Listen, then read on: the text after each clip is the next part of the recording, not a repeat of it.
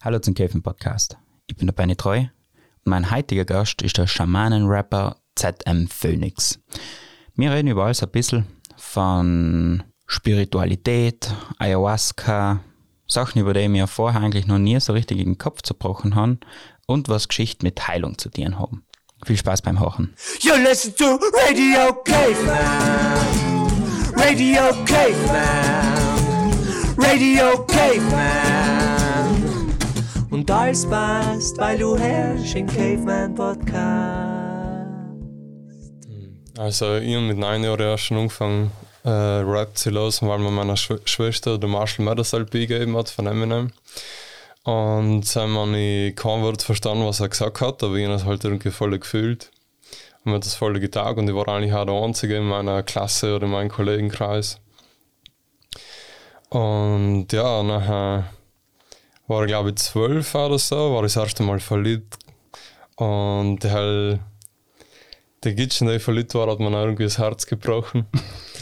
Und ich war unmöglich verletzt. Und dann habe ich angefangen, in so Schulzeitung, ich weiß nicht mehr, wie die heißen, haben sie haben so Schulzeitungen ausgeteilt, haben wir irgendwie zwischen die Zeilen mit so einem rosa-roten Stabilo-Stift angefangen, einen Text zu schreiben, damit es ja niemand liest, weil ich Angst gehabt habe, dass es jemand findet und mich dann verarscht oder so.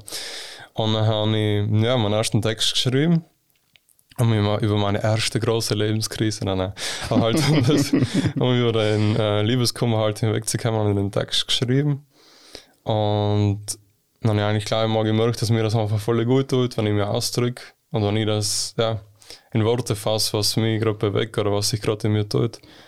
Und dann hat es noch ein paar Jahre gedauert, bis ich wirklich angefangen habe zu rappen, weil ich eigentlich halb der Einzige war in meinem Umfeld, der sowas getan hat und ich habe niemanden gehabt, was mir das gezeigt hat. Und dann habe ich halt eine Weile gebraucht, bis ich mich getraut habe, das dann auch laut auszusprechen. Und natürlich habe ich auch lange gebraucht, die Texte so hinzukriegen, dass es überhaupt funktioniert, weil wenn man rappt, dann kann man ja leider ein gewisses Silber und Soul in eine Zeile reinpacken, weil sonst geht es ja nicht. Glaubst du. Das ist mit voll schnell oder keine Ahnung. Sam ist aber der Eminem, glaube ich, gerade voll ein zaches Vorbild, oder?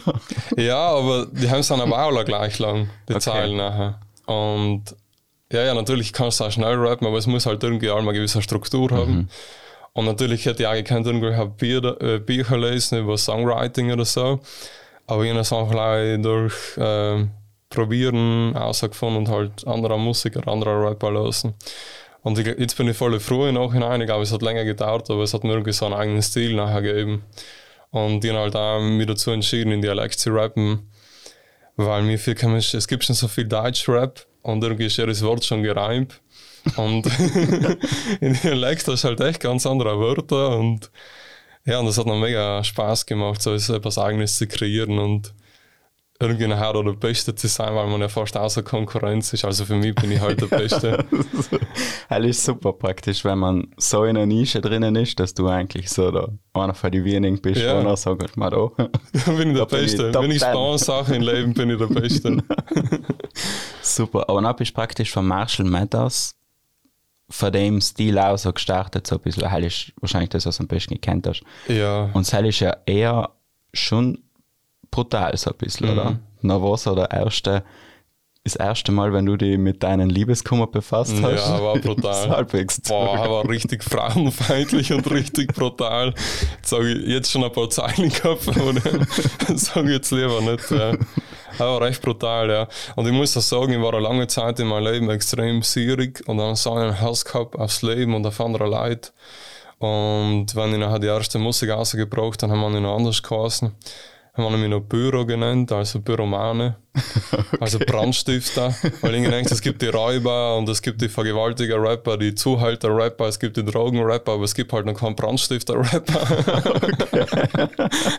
Also das ist vielleicht noch ein Verbrechen, was noch nicht so einen eigenen Musikstil hat. Okay. Und ja, und das haben wir auch so gesehen, ja, ich will die Leute provozieren und ich will irgendwie so Feuer legen und so ein reinigendes Feuer, was ja eigentlich auch wieder transformativ und spirituell ist, aber haben wir das noch nicht. Dann war ich einfach aggro und irgendwie wollte provozieren und den einen Hass auf mein Dorf gehabt und auf die Südtiroler oder so, wie die Südtiroler es gesehen haben, und dass ich halt nie so sein durfte, wie ich war, dass ich halt Schläge kriegen kann, weil ich Hip-Hop-Gewand umgehabt habe und lange Haar. Und niemand nicht getan hat. Nicht? Und dann habe ich einfach lange brutal frustriert und dann einen Hass gehabt und ihnen auch gedacht, dass ich man mit Wut oder mit Provokation etwas verändern kann. Also einen Revolutionsgedanken extrem in mir gehabt. Nicht?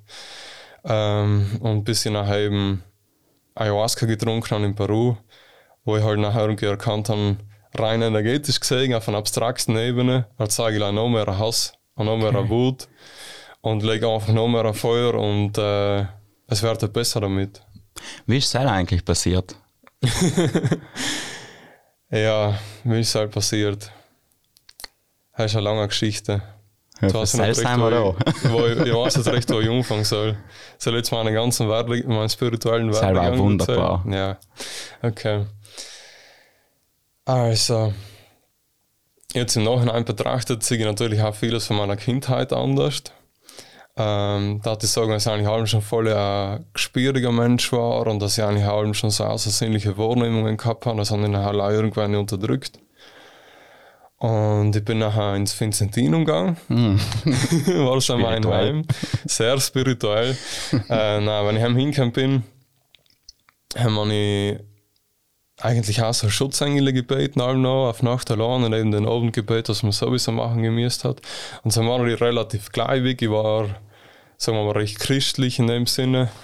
Und nachher habe ich 3 Jahre in den katholischen Internat verbracht und dann halt sehr viele Geistliche kennengelernt und sehr viel über das Christentum erfahren und über Religion und so weiter. Und bin auch in die Pubertät gekommen, natürlich. Und wenn ich rausgekommen bin, war ich halt kompletter Realist oder halt ganz wissenschaftlich geprägt, ganz materiell. Ich habe gesagt, das, was ich sehe und was ich umgreifen kann, glaube ich. Und der Rest ist einfach gleich dazu da, die Leute zu unterdrücken. Oder ist für die Leute, was halt zu schwach sein und damit zurechtzukommen, wie hart das Leben ist. Oder dass man eben stirbt. Dann müssen sich irgendwie etwas hinbilden, dass es dann auch noch etwas gibt, weil es ist halt den Gedanken nicht packen, sondern ist damals gesehen. Extrem arrogant natürlich. Aber heilig spannend. Ja, mit 14. Maturant zu warten. Ja. In dem Alter ist ja, glaube ich, relativ okay. Und ja, dann bin ich ins Pädagogische gekommen. Und da waren halt viele Hippies oder so alternative Leute, würde ich sagen. Und bin ich mit der Spiritualität in Kontakt gekommen.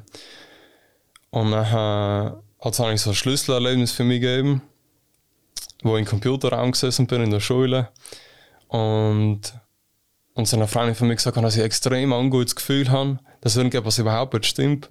Und ich habe mir das halt nicht erklären gekannt. Sie hat mich nachher gefragt, ob das wegen dem Test ist, was wir noch gehabt haben in seinem Tag. Und dann habe ich gesagt, nein, das ist irgendetwas halt Wichtiges oder irgendetwas Schlimmes. So. Und eine Viertelstunde später hat eben die Pausenglocke geläutet und dann ist der Rettungswagen umgestanden und die Karpf. Und dann haben wir eben gefragt, dass ich versucht habe, einen umzubringen bei uns in der Schule, dass er halt vom Balkon angekupft ist. Und das war sehr erschütternd für mich, weil das hat irgendwie mein Weltbild erschüttert, weil das haben wir nicht gekannt erklären, wieso ich das gespürt habe. Vor allem, weil ich den Typ jetzt auch nicht besonders gemerkt habe oder halt mit dem ich jetzt nicht befreundet war oder so. Und das haben wir auch nicht erklären gekannt. Und dann haben wir gesagt, ja, einerseits ja erlebst, das heißt, da gibt es irgendwie noch mehr, wie leider das alltägliche Bewusstsein, wie leider das rein wissenschaftliche. Und dann hat zu meiner Reise angefangen, dann bin ich alleweil mehr mit solchen Leuten in Kontakt gekommen und dann halt auch so telepathische Erlebnisse gehabt, wo ich genau gewusst habe, was der andere denkt, obwohl ich gar nicht mit ihm geredet habe. Und und in meiner Schule ist halt ziemlich viel mit Substanzen experimentiert worden. Also einem war halt die Goa-Szene ganz groß. Ich weiß jetzt nicht, wie sie jetzt ist, aber einem war es halt mega krass. Und weil ich halt allem schon extrem neugierig war, habe ich halt mit den Leuten darüber geredet, über ihre Erfahrungen und die Unterschiede von verschiedenen Substanzen. Die waren im Umfang halt auch ganz drogenpolitisch geprägt oder halt ja, so wie die meisten Leute, halt extreme Vorurteile gehabt. Aber im Sinne, dass du das vorher befürwortet hast, nein, oder nein, dass du gesagt hast, nein, das nein, mit dem will ich nichts zu tun haben? Mit dem will ich nichts zu tun haben und das sind schlechte Leute. Und wenn ich einen Joint rauschlande, ist in der Gosse und spritzt Heroin. Also ich war wirklich extrem rückständig in dem Sinn, weil halt die Leute in meinem Umfeld mir das so mitgegeben haben, wenn ich klein war und mir auch irgendwie gedroht haben, wenn ich da jetzt mit denen passt, dass ich dann halt, keine Ahnung, dass sie mich umzeigen und so. Okay. Also Leute in meinem direkten Umfeld. Richtig brutal. Richtig brutal, ja. Weil halt in meinem Heimatdorf eben auch ziemlich viele rechte Leute sein, da jetzt mal sagen, und für die ist das halt ein rotes durch und du weißt, sie sind selber Alkoholiker.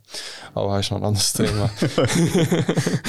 Und dann hat eben eine Freundin zu mir gesagt, ja, also wenn ihr mal etwas probieren willst, und ich war eigentlich wirklich theoretisch interessiert, ich habe mich nachher extrem hineingelesen, aber sie hat gesagt, wenn ihr mal wirklich, wenn so weit kommt und etwas probieren willst, dann hat sie halt sagen, LSD, war ich halt so verschieden, und hat sie mir erzählt, dass sie halt so Alleinheitserfahrungen gehabt hat, was er sich mit allem verbunden gefühlt hat. Okay, Alleinheitserfahrungen. Also mit allem Einssein. Nicht? Ah, okay. Das ist eigentlich die eigentliche Bedeutung von Alleinsein, ist ja mit allem Einssein, also so wie Universum, alles ist eins. Nicht? Okay.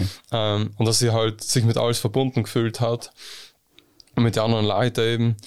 Und dass sie halt auch so Erfahrungen gemacht hat, wo sich praktisch ihre Lebensfragen oder die grundlegenden Fragen, was ich nachher tue, was ist der Sinn von Leben, wozu, warum bin ich da und so weiter, warum ist das und so nicht passiert, das hat sich beantwortet, eben wenn sie ein LSD genommen hat für sie.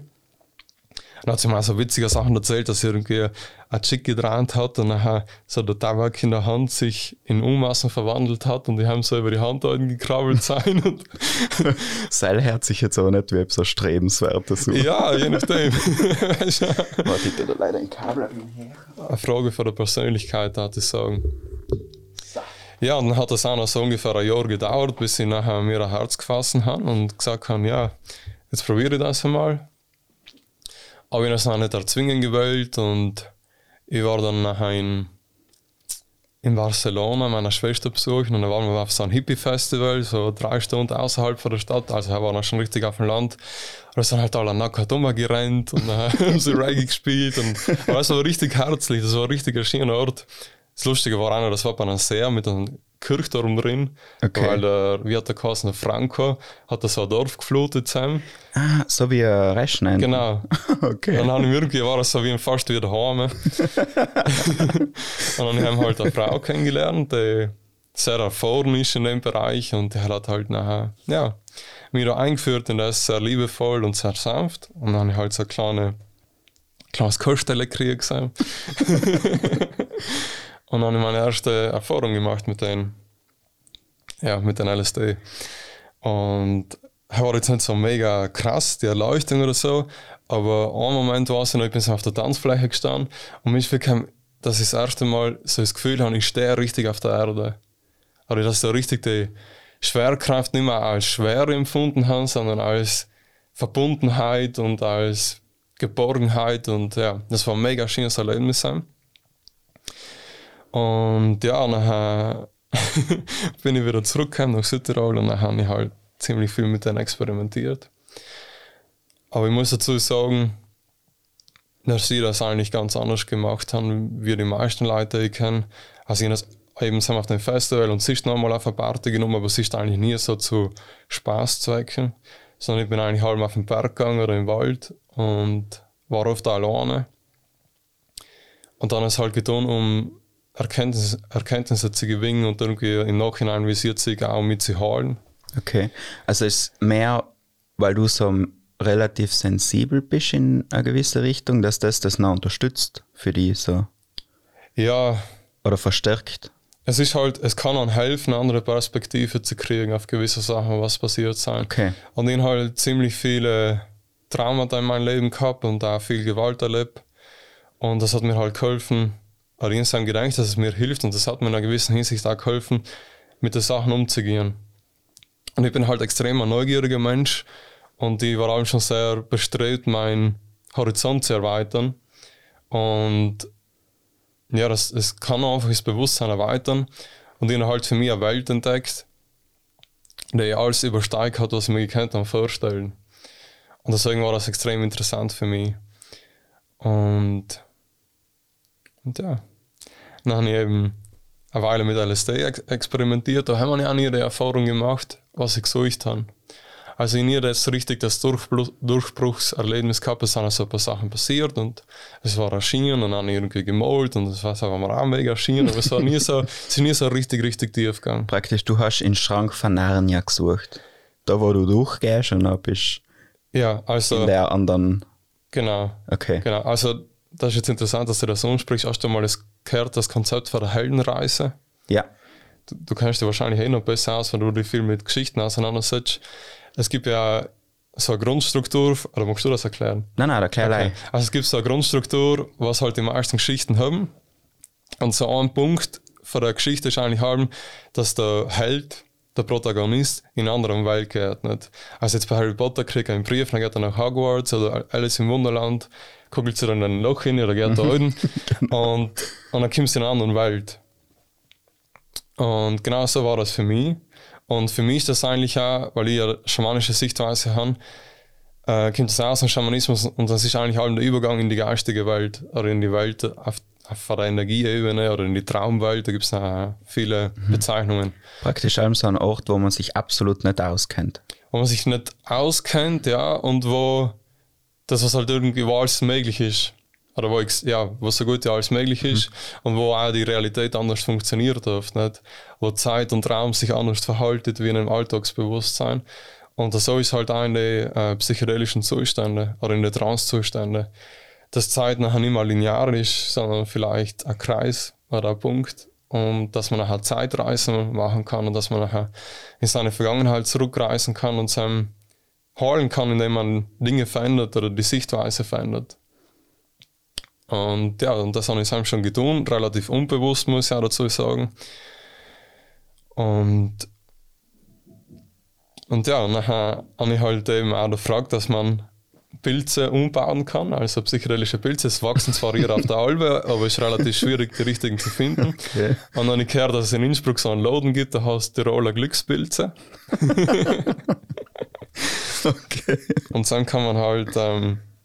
also natürlich ist das alles nicht in Südtirol passiert, sondern in Holland, wo das legal ist. Dann kann man halt so Sporen kaufen und ja, dann habe ich halt Pilze angebaut.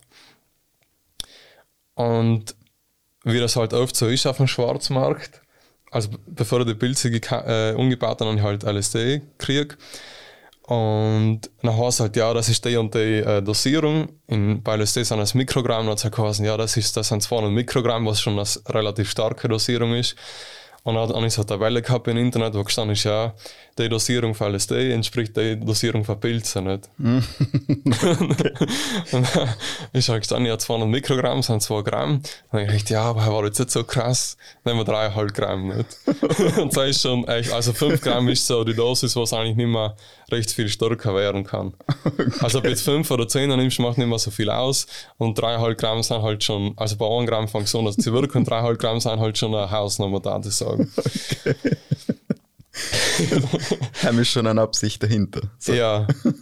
Und dann bin ich auch so ein bisschen in Kontakt mit Schamanismus gekommen und mit so Anthropologen, was halt von dem berichtet haben. Und einer von denen hat halt erzählt, dass sie in Mexiko so Pilzrituale machen, also die Azteken haben das schon gemacht und das machen sie halt allen noch.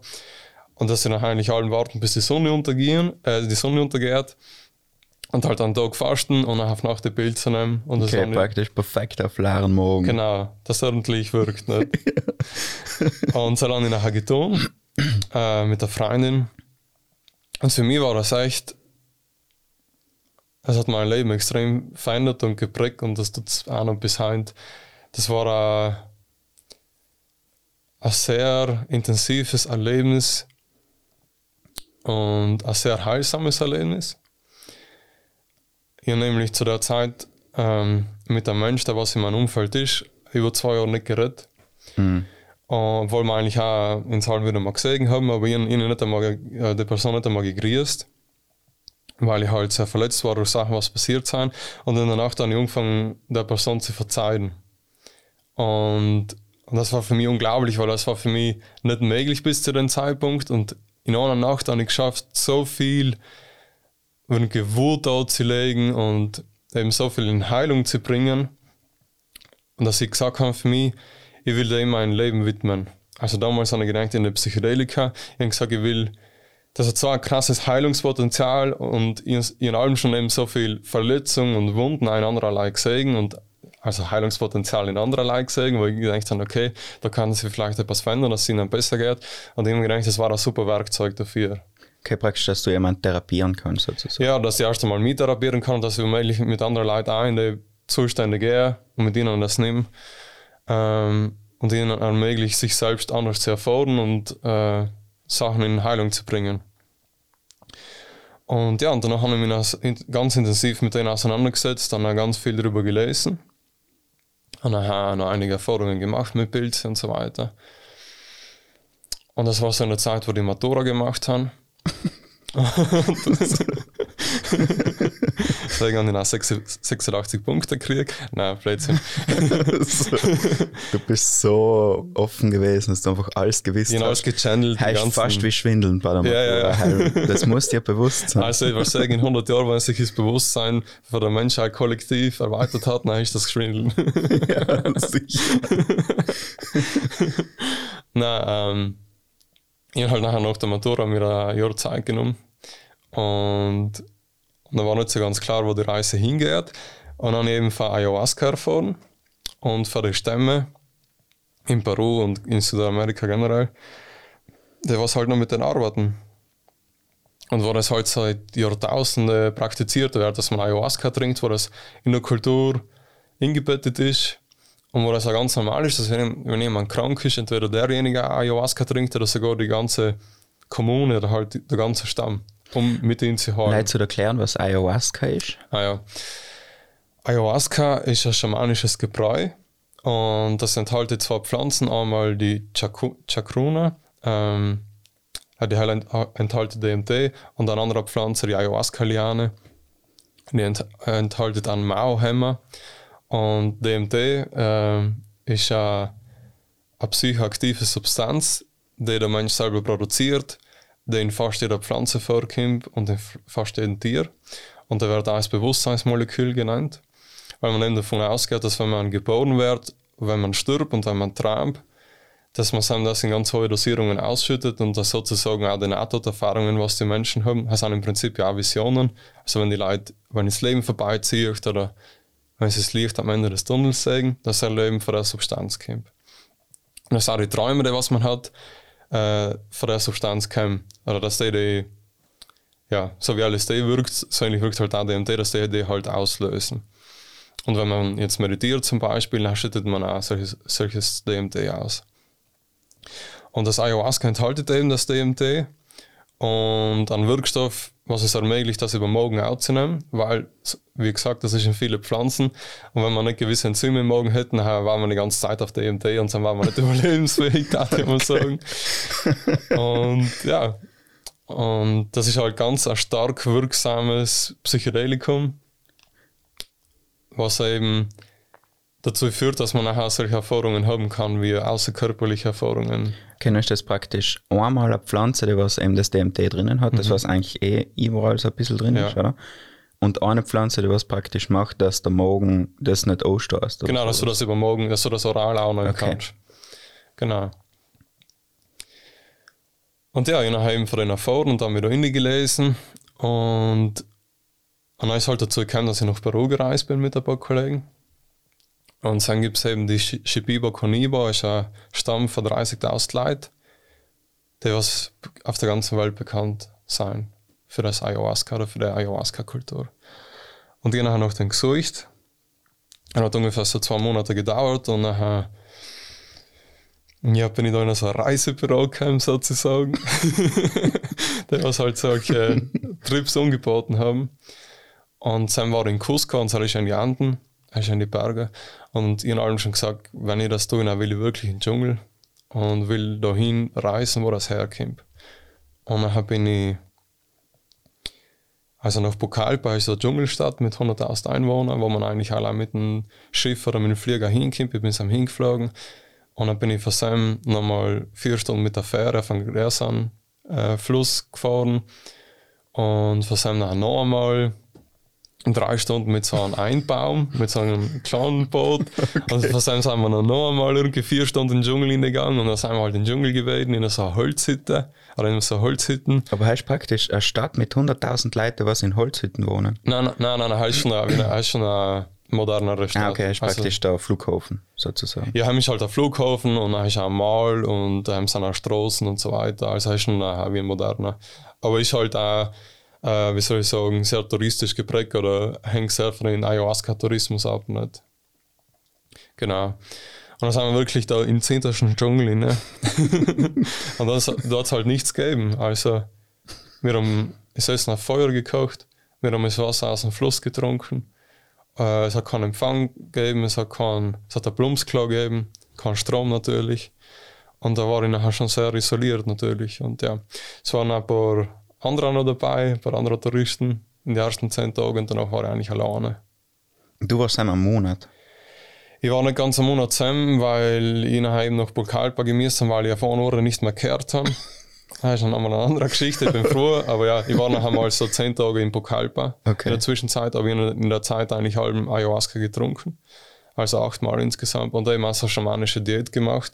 Aber 8-mal ist brutal viel, oder? Ist brutal viel, ja. Normal machst du das ja einmal. Oder? Ja, normal, ja.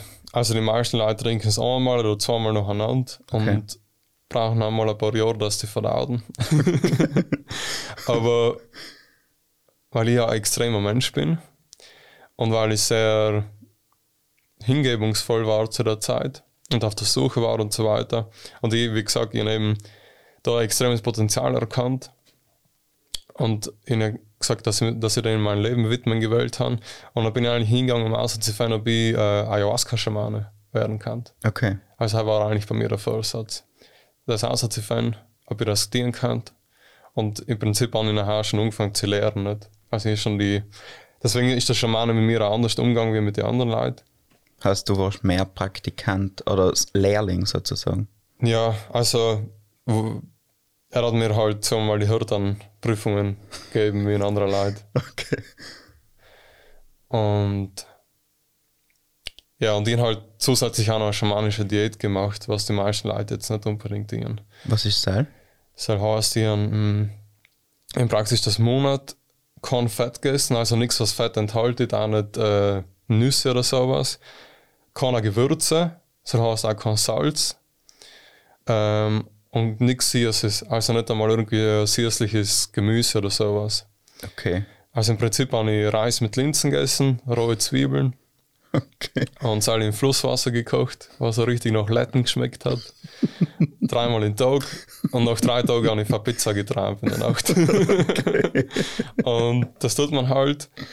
Also es hat mehrere Gründe, aber einer von den Hauptgründen ist eben, dass man eine Diät macht, um sich zu reinigen, weil man eben davon ausgeht, dass Salz, Zucker und Fett sind Konservierungsstoffe und dass die halt auch Energien und Emotionen im Körper konservieren. Mhm. Und wenn man immer so eine Diät macht, dann löst sich das alles.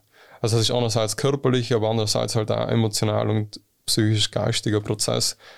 Und natürlich ist das halt auch so eine Willensprobe, nicht? Oder wie soll ich sagen, du lernst Disziplin und du lernst, dass du das packst. Weil das ist ja für viele Leute unmöglich. Also wenn ich jetzt den Leuten sage, schon einmal 1-2 Tage nicht essen, dann sagen sie, ja spinnst, ich packe nicht, dann gucke ich um. Oder kein Zucker essen oder so. Und das war dann mega krass. Also ich einen richtigen Entzug habe. Wir sind richtig süchtig nach Salz und Zucker. Weil man das Album hat, merkt man das nicht. Aber wenn ich wirklich versuche, mal ein paar Tage kein Salz zu essen, bist so im Arsch. Also bist körperlich im Arsch. Und psychisch auch. Das ist wirklich wie so andere Leute Drogenentzüge beschreiben, so ist das auch. Und das ist richtig, richtig krass. Und man braucht ja nicht, eigentlich braucht man ja nicht zusätzliches Salz, weil Gemüse und Fleisch und andere Sachen enthalten ja Salz, so dass es eigentlich auch genug ist, jetzt, wenn du dich ausgewogen ernährst. Und das Salz, das wir dazu tun, ist halt meistens wegen Geschmack. Nicht? Mhm. Ja, und das war schon mega krass nachher. Schon einmal eine Diät durchzuhalten, ja. Und gleichzeitig 8-mal Ayahuasca zu nehmen. Okay. Ja. Und wie war das? So vom ersten bis zum letzten Mal?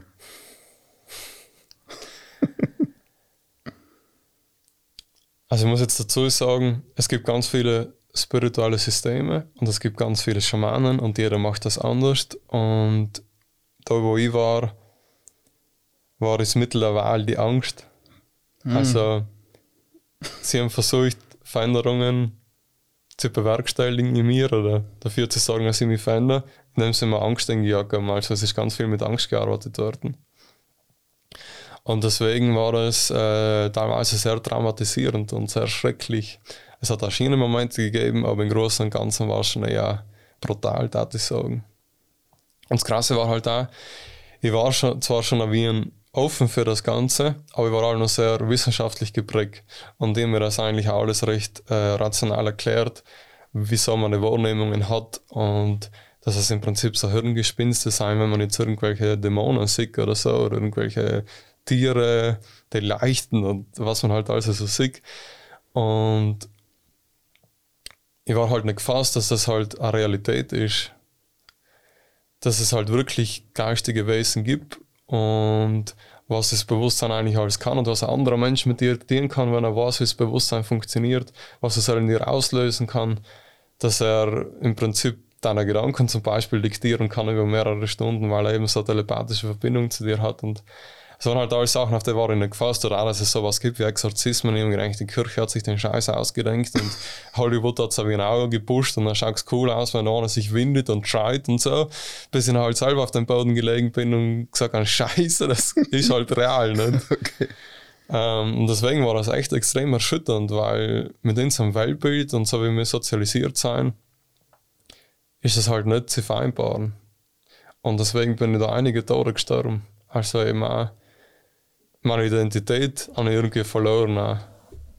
Weil ganz viele Sachen habe ich mir einfach anders erklären gemüsst. Und dann habe ich andere Erklärungen gefunden, wie zum Beispiel, warum in die Familien gewisse Muster durchgehen von Verhaltensweisen, von Krankheiten, von Trennung und von Streit und so weiter. Ich habe halt ganz anderen Einblick kriegt, was auch viel weiter zurückgegangen ist, wie jetzt meine Großeltern oder so. Nicht? Und deswegen war das echt erschütternd. Und ich muss auch sagen, logisch nach Peru zu kommen, in ein anderes Land, das erste Mal, und auch in den Dschungel gekommen, das war ein Kulturschock. Aber nachher wieder zurückzukommen, war ein viel krasserer Kulturschock, weil ich mich halt so verändert habe. Und weil ich halt eben nachher erweiterte Wahrnehmung gehabt habe und viele Sachen gesehen habe, was ich davor nicht gesehen habe, was die Leute teilweise selber nicht sehen. Und ja, das war auch sehr schwierig. Aber ist das etwas, was nachher praktisch so Nachwirkungen hat? Oder? Weil ich frage, ich kenne mich da gar nicht aus. Ja. Ist das, wenn du das einmal nimmst, dann sind das so Sachen, an die du dich ewig lang erinnerst, weil das so voll intensiv war? Oder ist das mehr so wie so ein Traum, wo du den auch wieder vergessen kannst? Oder ist das etwas, was dich einfach generell brutal herhebt und dann siehst du alles ein bisschen anders? Also, jetzt mache ich mal eine Zeremonie, erzähle als Beispiel. Ich habe davon erzählt, dass ich extrem jähzornig war und voll einen Hass gehabt habe. Und der Hass war so krass, dass ich halt auch wirklich so Rachepläne in meinem Kopf gehabt habe. Und ich habe mir echt über Jahre lang allem ausgemalt, wie ich halt Leute das zurückgeben kann, was sie mir umgetan haben. Nicht? Und dann habe ich eben den Exorzismus erlebt. Und dann habe ich halt noch gesehen, was es bedeutet auf einer seelischen Ebene. Was es mit einer Seele tut und was es mit der anderen Seele tut, wenn du jemanden Gewalt antust. Oder wenn du wirklich jemanden sogar umbringt hast. Und das war nachher, ich habe es so krass erlebt, wie wenn ich es wirklich getan hätte in dem Moment. Es war so, wie wenn die Vorstellung, dass sie dienen, eigentlich auch schon eine Realität ist. Und dass ich es auf einer gewissen Ebene eigentlich schon getan habe, weil ich mir es vorgestellt habe. Und ihn halt wirklich in Hass als Dämon in mir gesehen und gespürt und ihn wahrgenommen und ihn die Bandbreite verändert, wie soll ich sagen. Ich habe gesehen, wie krass sich das auswirkt aufs Leben, auf die Welt generell, an so einen Hass zu haben und so ins Leben zu gehen und was es mit uns selber tut. Und dass man eben, wenn man einen anderen Wert tut, dass man sich selber allmählich schneidet. Und das habe ich halt ganz, ganz tief in mir drin gespürt. Und seitdem habe ich nicht mehr so einen Hass. Also das war ist auch eine Heilung im Prinzip, nicht? Aber es war halt eine brutale Heilung. Vielleicht muss man auch Feuer mit Feuer bekämpfen in dem Fall, nicht? Mhm. seitdem anderen nicht mehr einen hast. Und ich bin extrem vorsichtig, was ich über andere sage. Ob ich, also ich glaube, ich habe niemanden mehr beleidigt seitdem. Vielleicht in ganz seltenen Fällen. Ich bin sehr vorsichtig, was ich über andere denke, was ich über mich denke und auch was so eben den Hass und den Streit und die Wut und so weiter umgeht, weil ich halt weiß, wo das hinführen kann und was es mit mir tut. Und dass ich eben auch, sagen wir mal jetzt, wenn ich es ganz krass sage, wenn jetzt jemand umbringt und nachher sterbe, dass sich das nachher dann auch noch auswirkt über meinen Tod hinaus, weil ich halt davon ausgehe, dass der Tod nicht zu Ende ist und dass das meiner Seele prägt und dass das Auswirkungen auf mich hat und dass es eben viel mehr Konsequenzen hat, wie leider möglich im Gefängnis zu hocken oder was auch immer. Okay. Hat das deine Frage jetzt beantwortet? Ja, irgendwie schon. Irgendwie, all, wenn du mir so Sachen erzählst, dann denke ich irgendwie all mein Harry Potter, ich weiß nicht warum. Ja. Weil das ist das Gleiche mit der Horcrux, oder? Im Grunde. Halt ist auch voll krass. Also ich bin ein extremer Harry Potter-Fan, muss ich jetzt auch dazugeben. Und nachdem ich Ayahuasca getrunken habe, habe ich alle Bücher nochmal gelesen und so haben wir vieles ganz anders gesehen. Die Sache ist halt, dass in Harry Potter sind ja viele Elemente, die so alt sind, die sind ja Jahrtausende alt, also Elemente von Geschichten, wie das er, die Genie da, die Jungfrau aus dem, von dem Drachen rettet und so, das sind ja ganz alte Geschichten. Mhm. Und das mit den Horcrux ist mega krass, dass du das jetzt sagst, weil im Schamanismus gibt es so Rituale, die nennt man Seelenrückholungen und man geht eben davon aus, dass wenn man dramatische Erlebnisse hat oder wenn man verletzt wird oder was auch immer, dass ich nachher Teile von der Seele ausspalten kann und dass man nachher mehr so einen Mangelzustand in sich hat und dass man eben krank werden kann wegen dem. Und ich glaube, das kennt auch jeder Mensch, wenn jetzt zum Beispiel einer einen Autounfall hat und keine Ahnung, davor mega der Partytiger war und danach noch voll in sich gekehrt ist oder sowas, dann kann man sagen, dass ein Teil von ihm ist da praktisch verloren gegangen und hat sich ausgespalten, nicht? Und das kann man nachher mit gewissen Ritualen zurückholen und die haben einige von den Seelenrückholungen gemacht und die haben mein Leben auch extrem geprägt. Nicht? Also die haben mich auch geholt und extrem, also vieles ins Positive gewendet. Also eine Seelenrückholung, was sie zum Beispiel gemacht haben, haben mich so ums Urvertrauen gegangen. Ich habe halt extreme Ängste gehabt, eigentlich schon seit ich Kind war, weil ich halt eben gewisse Sachen erlebt habe. Und das Ayahuasca hat es natürlich auch nicht besser gemacht. Wenn den Teufel siehst und so weiter. Dann ist halt auch ein Schiss, nicht? Dann bist du halt paranoid. Und dann habe ich auch eine Seelenrückholung gemacht, wo ich halt das Urvertrauen zurückkriegen kann, das Vertrauen ins Leben. Und seitdem gehe ich viel gelassener durchs Leben. Und auch wenn ich nicht weiß, was auf mich zukommt, denke ich halt echt, dass das Leben gut mit mir meint und ich halt so eine gewisse Grundruhe in mir seitdem. Das ist voll cool. Und nachher, praktisch nach dem Ayahuasca-Ding, hast du so praktisch für dich gewusst, okay, das ist etwas, wo ich weiterschauen möchte und bist noch voll in das Schamanenwerden rein? Oder? Also ich muss sagen, ich war da ziemlich gebrainwashed oder halt Gehirn gewaschen, wenn ich zurückgekommen bin. Okay, das war ich noch 8 Mal. Ja, das war schon eine recht manipulative Beziehung, die ich da zu den Schamanen gehabt habe, jetzt sagen im Nachhinein. Und ich habe eigentlich auch gedacht, dass ich schwach war, weil ich nicht weitergemacht habe. Nicht? Und dann ein letztes Gewissen gehabt, dass ich nicht noch länger geblieben bin und so weiter. Und ja, und ich habe auch eine Weile gedacht, dass es das halt ist. Oder beziehungsweise meine Einstellung war halt allem die, mir war schon klar, dass ich durch Meditation auch in solche Bewusstseinszustände kommen kann. Aber ich habe gedacht, ich muss nach 30 Jahren in Shaolin-Klosterständen hocken und meditieren, bis ich einmal irgendwie ein paar Engel-Sieger habe. Einfach so eine Lanze oben. Ja. Ich habe gedacht, dass das mega lange dauert und mega schwierig ist, ohne irgendwelche Substanzen in Trance zu kommen. Und nach Ayahuasca habe ich gedacht, nein, schau, ich dachte mal, irgendwie eine non-pharmakologische Technik zu finden, um in solche Bewusstseinszustände zu kommen. Und das war praktisch einfach gleich ohne etwas zu essen. Ohne etwas zu nehmen. Ohne irgendwelche psychoaktiven Substanzen, genau. Und ja, und dann habe ich halt eine Weile so geschaut und gesucht und hin und her. Und dann bin ich nach München gefahren auf den Weltkongress für Ganzheitsmedizin. Also das ist praktisch ein Kongress, wo alle möglichen Heiler und Schamanen und Psychologen und Doktor von der ganzen Welt zusammenkommen und sich nachher eben austauschen über Heilmethoden und Pflanzen und alles Mögliche. War auch mega interessant. Und ich habe nachher die Claudia kennengelernt. Das ist eben die Schamanin, bei der ich jetzt in Ausbildung bin. Und das war in so einer Messehalle, wo sie auch Trommeln ausprobiert haben und wo irgendwie 200 Leute waren und da war ein Puff. Und ich bin jetzt hier hin und dann halt mit ihr geredet und sie hat halt so eine Heilmethode angeboten, die heißt Holistic Pulsing, nicht? Und das ist eben mit so pulsierenden Bewegungen, bringt man einen Menschen in Schwingung und die Schwingung, in der er nachher kommt, ist nachher im Prinzip die gleiche wie die von Erdmagnetfeld von der Erde oder auch von Herzschlag von Fötus. Das ist so eine Urschwingung. Und wenn man in die Urschwingung kommt, dann fühlt man sich extrem geborgen und man kommt in so einen Zustand, der ist so zwischen Wach- und Schlafbewusstsein. Also ich beschreibe das halt so, das ist wie ein Gefühl, wenn du richtig gut geschlafen hast, schon mal einen Sextraum gehabt oder etwas.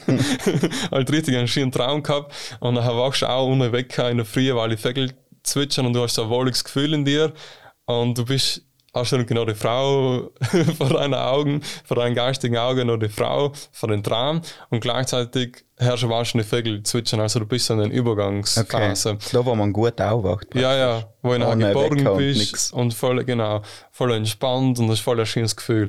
So ungefähr war das nachher. Und zwar innerhalb von 2 Minuten. Und obwohl es so ein Puff war, also war es voll laut und ich war auch jetzt nicht so in einem besten Zustand, würde ich sagen. Und sie hat das geschafft, wenn ich so eine tiefe Entspannung hineinzubringen und in so eine Geborgenheit. Also es ist auch wie wenn man die Mama umarmt, aber das ist so richtig kuschelig. Nicht? Und das war nachher begleitet von gewissen Erkenntnissen. Und das war auch wieder so ein Wendepunkt oder so ein Paradigmenwechsel in meinem Leben, wo ich gedacht habe, falls, manche frisst die grausigen Pilze und isst extra nachher irgendwie eine Woche davor Reis mit und Gemüse und dann ist man letzt und nachher ist es auch noch voll der Krass und das kann Sachen, was ich nicht will. Warum gebe ich mir einen Scheiß? Lass ich mich lieber pulsen, nicht? Und dann ist fein und kuschelig und ja. Und das war für mich eine extrem wichtige Erkenntnis, dass Heilung halt auch ganz sanft und liebevoll sein kann. Weil bis einmal habe ich gedacht, das muss auch brachial sein, man muss halb ins Trau gehen, man muss den Teufel sägen, man muss speiben, man muss schreien, damit dann mal etwas anderes steht. Okay. Aber es sind oft auch die kleinen Sachen, was extrem viel bewegen kann. Und ja.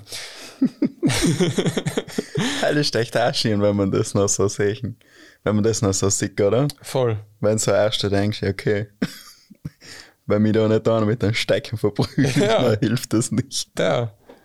Also das war für mich eine extreme Befreiung, weil natürlich eben bei den Ayahuasca gehört halt auch ganz viel Selbstkasteiung dazu, also ganz viel Verzicht und ganz viel Hürde sich gegenüber. Und natürlich verpasst man auch viel von Leben, weißt du, wenn du gewisse Sachen nicht hinterst und so weiter.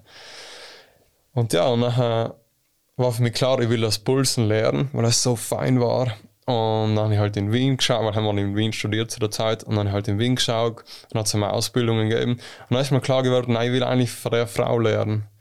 Weil der hat mich genau da angeholt, wo ich war zu dem Zeitpunkt. Der hat mich genau verstanden, weil sie ja in Umfang für ihren schamanischen Weg ganz einen harten Weg gegangen ist und ganz viel Disziplin und gedacht hat, dass sie viel in ihrem Leben nicht dienen kann, wie zum Beispiel eine Familie kriegen, weil sie Schamanin wäre, nicht. Und dann war mir klar, okay, der versteht mich und irgendwie ist der aber weiter wie der Schamane, bei dem ich war. Der hat irgendwie eine andere Ebene erreicht. Der muss nicht mehr mit der Angst arbeiten, weil es für mich relativ primitiv, wenn ich ehrlich bin. Mhm. Für mich ist das mit Liebe arbeiten nochmal eine Ebene drüber. Heißt ja na, wirklich wie Harry Potter. Praktisch sie hat, die Mutter von Harry ist ja für ihn gestorben. Ja. Und die Liebe hat ihn geschützt, nicht? Ja, ja, genau. Ja, voll. Das ist so gesagt, dass das... Ja, der Voldemort ist eigentlich die Angst, nicht? Ja, genau. Der Voldemort repräsentiert ja die Angst vor dem Tod. Ja, der heißt ein schierer Teufel. Ja, der heißt eigentlich erst die Angst, nicht? Ja. Und ich glaube generell, dass die Angst, dass man hat, heißt ja meist die Angst vor etwas, was man nicht kennt, vor einem Unbekannten. Und für mich ist das große Unbekannte der Tod. Also ich glaube, halt ist die Urangst vor den meisten Leuten. Und deswegen tut es auch extrem gut, meiner Meinung nach, wenn man den Tod begegnet. Und das ist eben ein wesentlicher Aspekt von Schamanismus. Dass man den Tod praktisch als Freund sieht. Und dass der Tod dann eigentlich allen begleitet. Und dass man sich eben damit auseinandersetzt, wie kann sich das umfühlen zu sterben, was kann es mit mir passieren, was war es an welcher Prozess. Das ist halt auch ein wesentlicher Teil von Schamanismus für mich zumindest. Okay.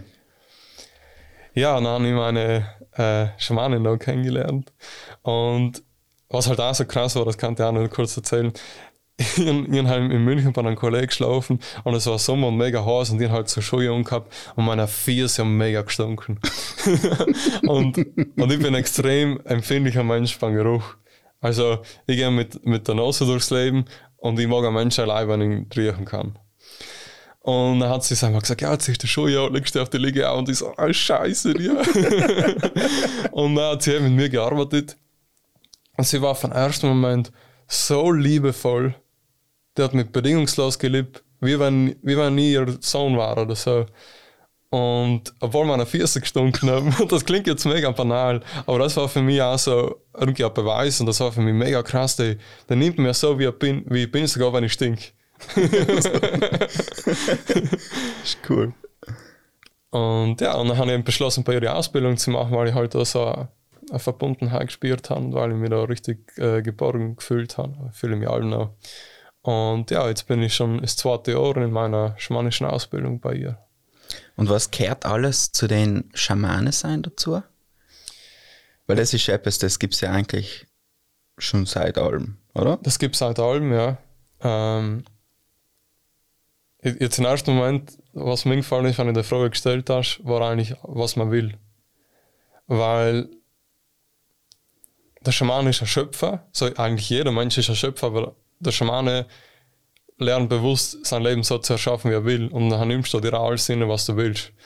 Aber es ist halt ein breites Spektrum. Also Schamanen können Medizinmänner sein, mit Pflanzen arbeiten, können Künstler sein, können politische Berater sein oder auch einfach Führer. Politische Führer waren sie auch oft. Sie können aber auch Krieger sein, Dichter sein, Geschichtenerzähler. Sie bewahren das Wissen. Da ist ganz, ganz viel drin. Und ja, jeder lebt das anders. Nicht? Ich bin ja der Künstler-Schamane, da würde ich sagen. Der Rapper-Schamane. Der Rapper-Schamane, genau. Und ja, da hat halt auch ganz viel mit Pflanzen. Halt ist so einiges. Und da gibt es Schamanen, die was mehr mit Tieren arbeiten und ja, da gibt es ein ganz breites Spektrum. Aber die wissenschaftliche Definition von einem Schamanen ist eigentlich eine Person, die sich bewusst in Trance versetzt und die Trance steuern kann und andere Menschen halt auch in Trance-Zustände versetzen kann und mit ihnen nachher ja, die schamanische Reise, wie man sie nennt, oder den Schamanenflug machen kann und sie begleiten kann. Also er ist praktisch wie ein Bergführer im Unterbewusstsein. Okay, das ist geil. So kann man es vielleicht auch erklären. Ja. So heißt praktisch, wenn man die Heldenreise hernimmt, dann machst du das einmal durch und im Idealfall bist du noch der Gandalf. Ja, ich glaube, es ist halt immer so zyklische Sachen mit der Heldenreise. Also es gibt auch so Therapieformen, wo man die Heilenreise wirklich nimmt, um Menschen auch zu therapieren. Und wir arbeiten in einer schamanischen Ausbildung teilweise mit dem. Nicht? Und ich glaube, dass das ganze Leben eine Heilenreise ist und dass du aber auch in einem Tag irgendwie eine ganze Heilenreise erleben kannst. Nicht? Dass es im Mikro- wie im Makrokosmos gibt. Ja. Und ja, vielleicht am Ende bist du nachher Meister. Ja. Aber ja, wie bei der Heilenreise halt auch, war es bei mir auch so, dass erst bin ich in eine andere Welt gekommen, eben nach Peru, und an die ersten Herausforderungen gehabt. Und dann ist es oft so, dass der Held nicht mehr weitergehen will, den Weg. Habe ich auch nicht mehr gewählt, irgendwie nicht. Und dann kommt ein anderer Mentor und ich halt auch meinen Dumbledore kennengelernt und meinen Brief von Hogwarts gekriegt, sozusagen. Okay. Und ja, jetzt bin ich so wie ein Umkämpfer im Leben. In vielerlei Hinsicht. Jetzt weiß ich ungefähr, wo ich hin will und vor allem fühle ich mich eigentlich richtig in mir und auf der Welt, weil ich mich allem so fremd gefühlt, auch in meinem Heimatdorf und ich habe viel ich kehre daher und so weiter. Und sage, so, halt ist jetzt halt nicht mehr so, jetzt nimm ich so langsam meinen Platz hin. Das heißt voll schön. Ja. Okay, und nachher hast du ja praktisch dein richtiges Ich als Rapper gerade gefunden, oder? Kennt man viel. Weil jetzt bist du so mit dem Phoenix bist du richtig ja. Drin. Ja. Es war eben auch so, dass ich bei Ayahuasca ist mir das Rap mal ausgetrieben worden, weil mir das so gezeigt worden ist, wie man soll auch so also wie wenn es eine schwarze Magie war. Dass halt im Prinzip aus der Musikrichtung Rap Leute dazu bringt, Drogen zu nehmen, gewalttätig zu sein und so weiter. Und deswegen habe ich das noch nicht mehr getan und dann ist von mir verleugnet. Also ich habe mit Ayahuasca sehr verloren. Also ich habe sehr viel von mir verloren. Was aber gut war, weil ich mich nachher wieder neu kennengelernt habe. Und nachher bin ich nachher zu der Claudia gekommen, zu der Schamanin. Und dann habe ich halt wieder gesagt, ja, ich kann ja nicht rappen, weil es ist ja schwarze Magie. Und dann verbraut er wieder den Hass und tu wieder Brandstiften. Nicht? Und dann hat sie mir gesagt, wenn du etwas wirklich liebst, dann kann es nicht falsch sein. Und das war für mich so eine krasse Erkenntnis. Und ich bin jetzt in meinem Leben extrem ein liebevoller Mensch und ich begleite Menschen in ihren Heilungsprozess. Aber ich lasse alle noch Rammstein. Und ich lasse alle noch im persigsten Gangster-Rap. Aber ich liebe das und deswegen schadet mir das nicht. Das ist einfach eine Energie. Weißt du, auch wenn es negative und perse Energie ist, noch hin zum Wertesystem, mir ernährt das nicht. Mir ernährt das, mir tut das gut. Das ist für mich eine Form von Gleichgewicht. Wenn ich mit Frauen über ihre Beziehungen rede und über ihre ganzen Probleme oder generell mit Leid und ganz sanft und liebevoll bin, dann ist für mich halt der Ausgleich, dass ich voll hart bin, indem ich eben die Musik los oder eben auch harte Lieder mache. Also ich komme jetzt erst raus. Und ja, ich bin auch in den Umkehr, in der Musik, haben wir jetzt auch meinen Platz gefunden, eben als Zeremonienmeister Phoenix, der was Schamanismus mit Rap verbindet und ja. Weißt du, dass ich jetzt gerade erst gecheckt habe, was das Phoenix eigentlich für ein genialer Name ist? Ich meine, erst hast du Büro geheißen, heißt ja Brandstifter. Ja. Und der Phoenix ist ja im Grunde etwas, was aus dem Feuer noch wieder rauskommt, genau, und auch wieder verbrennt. Ja. Das ist voll schlau. Ja, das ist die logische Weiterentwicklung. Das ist genial. Ja, danke. Und das hört auch nicht mehr auf. Nein, das geht halt weiter. Der Phoenix, also das Lustige war, nachher einen Namen gewählt, nicht? Und irgendwie 3 Monate später hat meine Schamanin eine neue Ausbildung online gestellt, der was ich jetzt auch mache, und der heißt Seelenphoenix. Und dann habe ich gesagt, ja, alles klar, das muss ich machen. Nicht? Und auch das hat mich dann irgendwie in paar Hinsichten bestärkt. Nicht? Und ja, der Phoenix ist eben genau der Transformationsprozess, das ist eigentlich das Leben von Schamanen. Der Schamane tut eigentlich die ganze Zeit, er stirbt die ganze Zeit und wird wiedergeboren. Also da gibt es noch viele Symbole für das, eben der Phönix oder auch die Schlange, der was sich allen wieder heitet. Mhm. Und so lebe ich mein Leben. Viele Leute entwickeln sich bis zu einem gewissen Punkt und bleiben nachher sein. Und ich bin in einem ständigen Prozess. Also bei mir arbeitet es Tag und Nacht. Ich träume und es arbeitet und ich bin in der Früh ein neuer Mensch. Ich mache ein Ritual und es verändert sich, es kommen allem Sachen auch. Ich tue allem holen. Ich finde das voll geil. Du lebst praktisch in so einem zeitlosen Moment, kommt man vor. Weil wenn du sagst, du lebst jetzt da 2020, dann ist das Corona-Zeug und hin und her und alles Mögliche. Aber du lebst im Grunde in die alten Geschichten, Symbole drinnen. Und die haben genial weiter. Halt, ob du da jetzt den einen Typ da in Siegfried mit dem Blattl auf dem Buckel, so das findest du jetzt auch, ja, wenn man die Welt so sieht wie du. Ja, genau. Und das ist eben, was der Schamane auch tut, oder was ich tue, ich erkenne Muster. Und für mich ist eben Zeit zyklisch.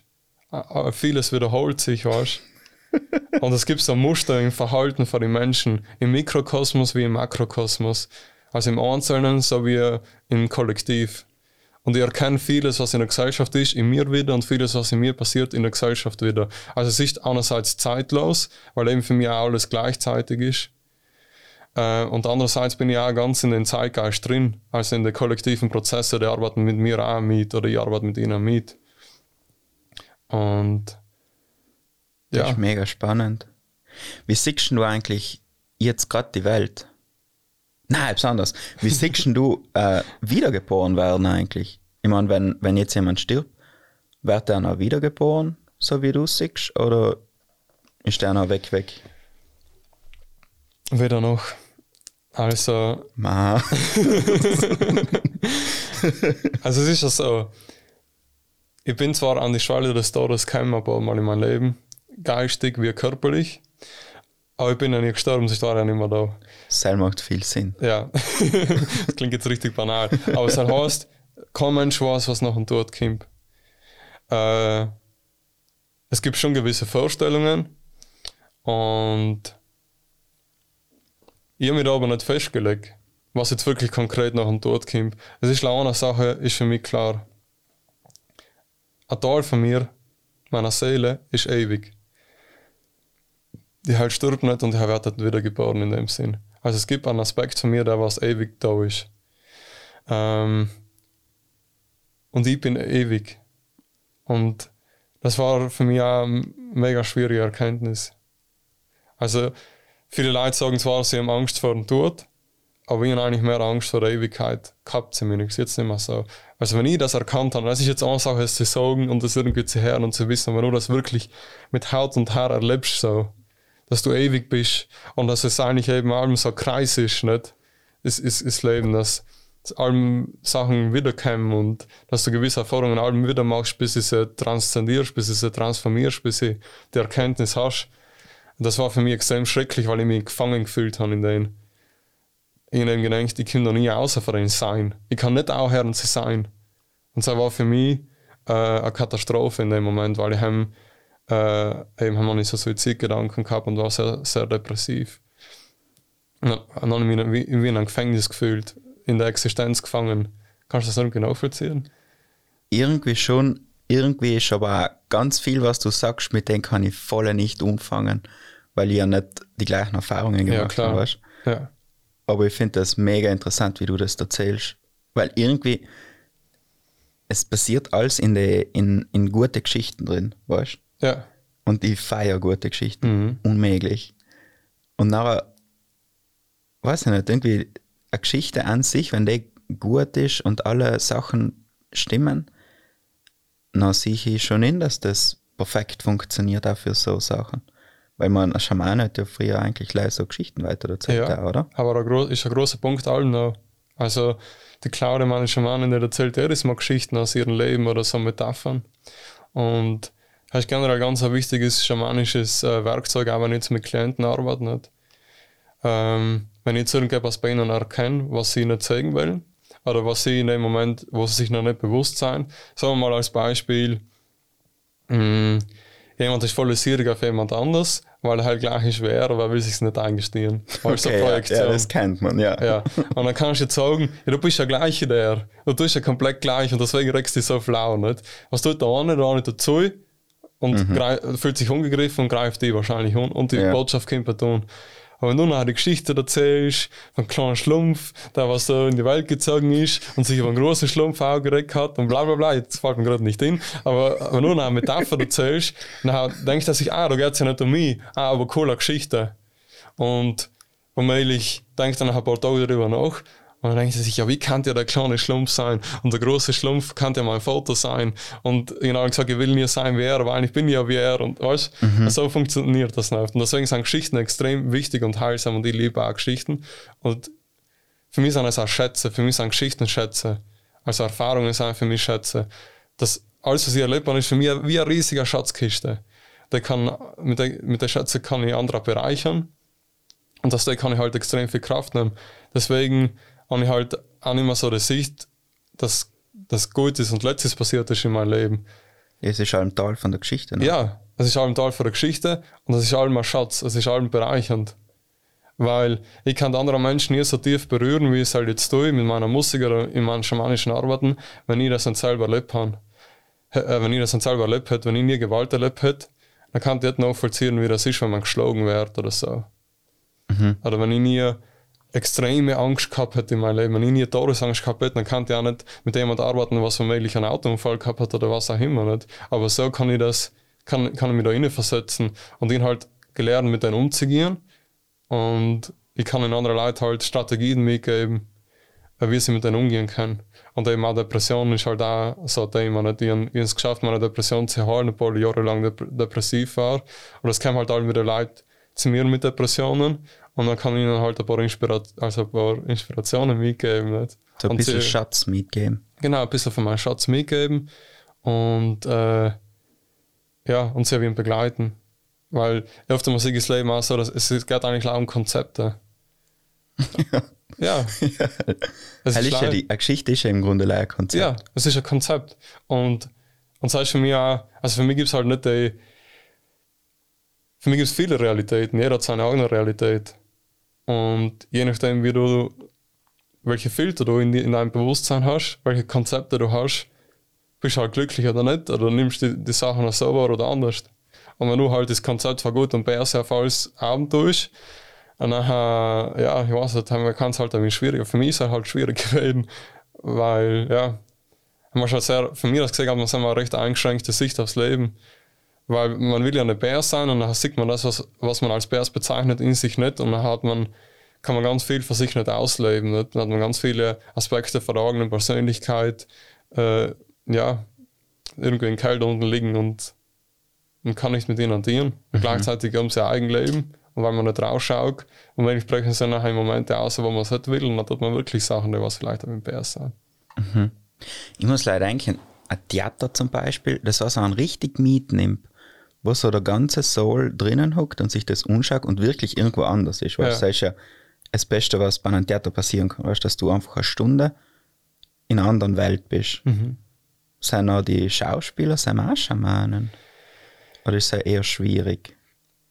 Mhm. Oder ist es mehr so die Geschichte an sich, was so die Rolle nimmt? Ein Schamane arbeitet halt mit der Intention und meistens halt mit der Intention zu heilen. Nicht? Und ich weiß nicht, ob es halt ein Theaterspieler jetzt unbedingt tut, dass er sagt, ich will das jetzt dienen, um zu heilen. Okay. Und es ist halt schwierig zu sagen, was ist ein Schamane? Ich bin nicht ein Schamane. Ich bin ein Lehrling, ich lerne Schamanismus, ich praktiziere Schamanismus, aber wirklich ein Schamane sein. Also ich glaube, meiner Schamanin, der hat erst, nennt sich seit 3 oder 4 Jahren Schamanin und der ist seit 30 Jahren auf dem Weg. Okay. Also der ist dann wirklich am meisten Sache, sozusagen. Aber ja, also für mich gibt es da nicht eine Trennung zwischen spirituell und nicht spirituell. Also für mich arbeitet auch immer ein Theaterstück auch spirituell oder ein Film oder ein Musikstück, weil es wird allem Energie ausgetauscht und es werden Prozesse losgestoßen und so weiter. No, ich finde das voll spannend, dass die Geschichten so ein großer Teil von den Schamanismus sind, weil ich finde Geschichten voll geil. Ich feiere halt mega. Und nachher finde ich das auch bärig, wenn das so irgendwie Sam drinnen ist. Aber es ist logisch, macht es voll viel Sinn, dass das da drinnen ist. Ja, vor allem, weil wir ja, also die Menschheit, die meiste Zeit oder die längste Zeit vor der Entwicklung das Wissen ja mündlich überliefert hat. Nicht? Und natürlich ist eine Geschichte einfach leichter zu merken. Auch. Und Sam, kennst du Jordan Peterson? Mhm. Sam finde ich auch voll interessant. Er ist halt so ein Psychologe, was sich ganz viel mit Geschichten auseinandersetzt. Und der Hell sagt, ja, warum gehst du ins Kino und schaust dir Harry Potter um, was er mit irgendeinem Holzstecken aneinander fuchtelt und da einer explodiert? Nachher weißt du genau, das ist jetzt real. Aber warum zieht dir das um? Nicht? Ja, weil auch eine tiefere Wahrheit drin ist. Da ist praktisch ein Sammelsorium von Wahrheiten drin. Das sind ganz viele Lebensgeschichten, zusammengepackt, sie Archetypen und sie so Urbilder und Elemente, was in aller Geschichten vorkommen, und da werden nachher in eine Geschichte gepackt und nachher berührt ihr das. Und da ist halt eine tiefere Wahrheit drin, wie es regnet, weil sich Wolken bilden, wenn Wasser verdampft. Das ist auch Wahrheit, aber es gibt halt noch andere Wahrheiten, die was auf anderen Ebenen funktionieren. Nicht? Und so sind für mich halt alle Geschichten. Perfekt, dann hätte ich vorschlagen, dass wir es jetzt lassen. Ja, gut. Und danke, dass du da warst, das war voll bärig. Ich habe voller Freude gehabt. Ja, danke dir. Mir hat es auch mega getaugt. Ich habe schon seit Jahren gewollt einen Podcast machen und ich finde, du machst das super. Also bei dir fühlt man sich richtig wohl und da kann man sich richtig schön ausbraten und alles Mögliche erzählen. Also es war genial. Vielen Dank. Dankeschön. Und das war der Käfer-Podcast. Danke fürs Zuhören. Wenn du mir irgendwie helfen möchtest, dann würde ich mich freuen, wenn du mich auf Spotify abonnieren darfst. Einfach Caveman Podcast auf Spotify suchen und Folgen klicken. Wenn dir der Podcast so gut gefallen hat, dass du einen weiter erzählen möchtest, dann würde ich mich noch mehr freuen.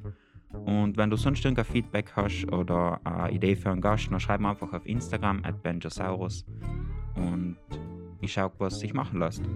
Danke fürs Zuhören und bis zum nächsten Mal beim Caveman Podcast.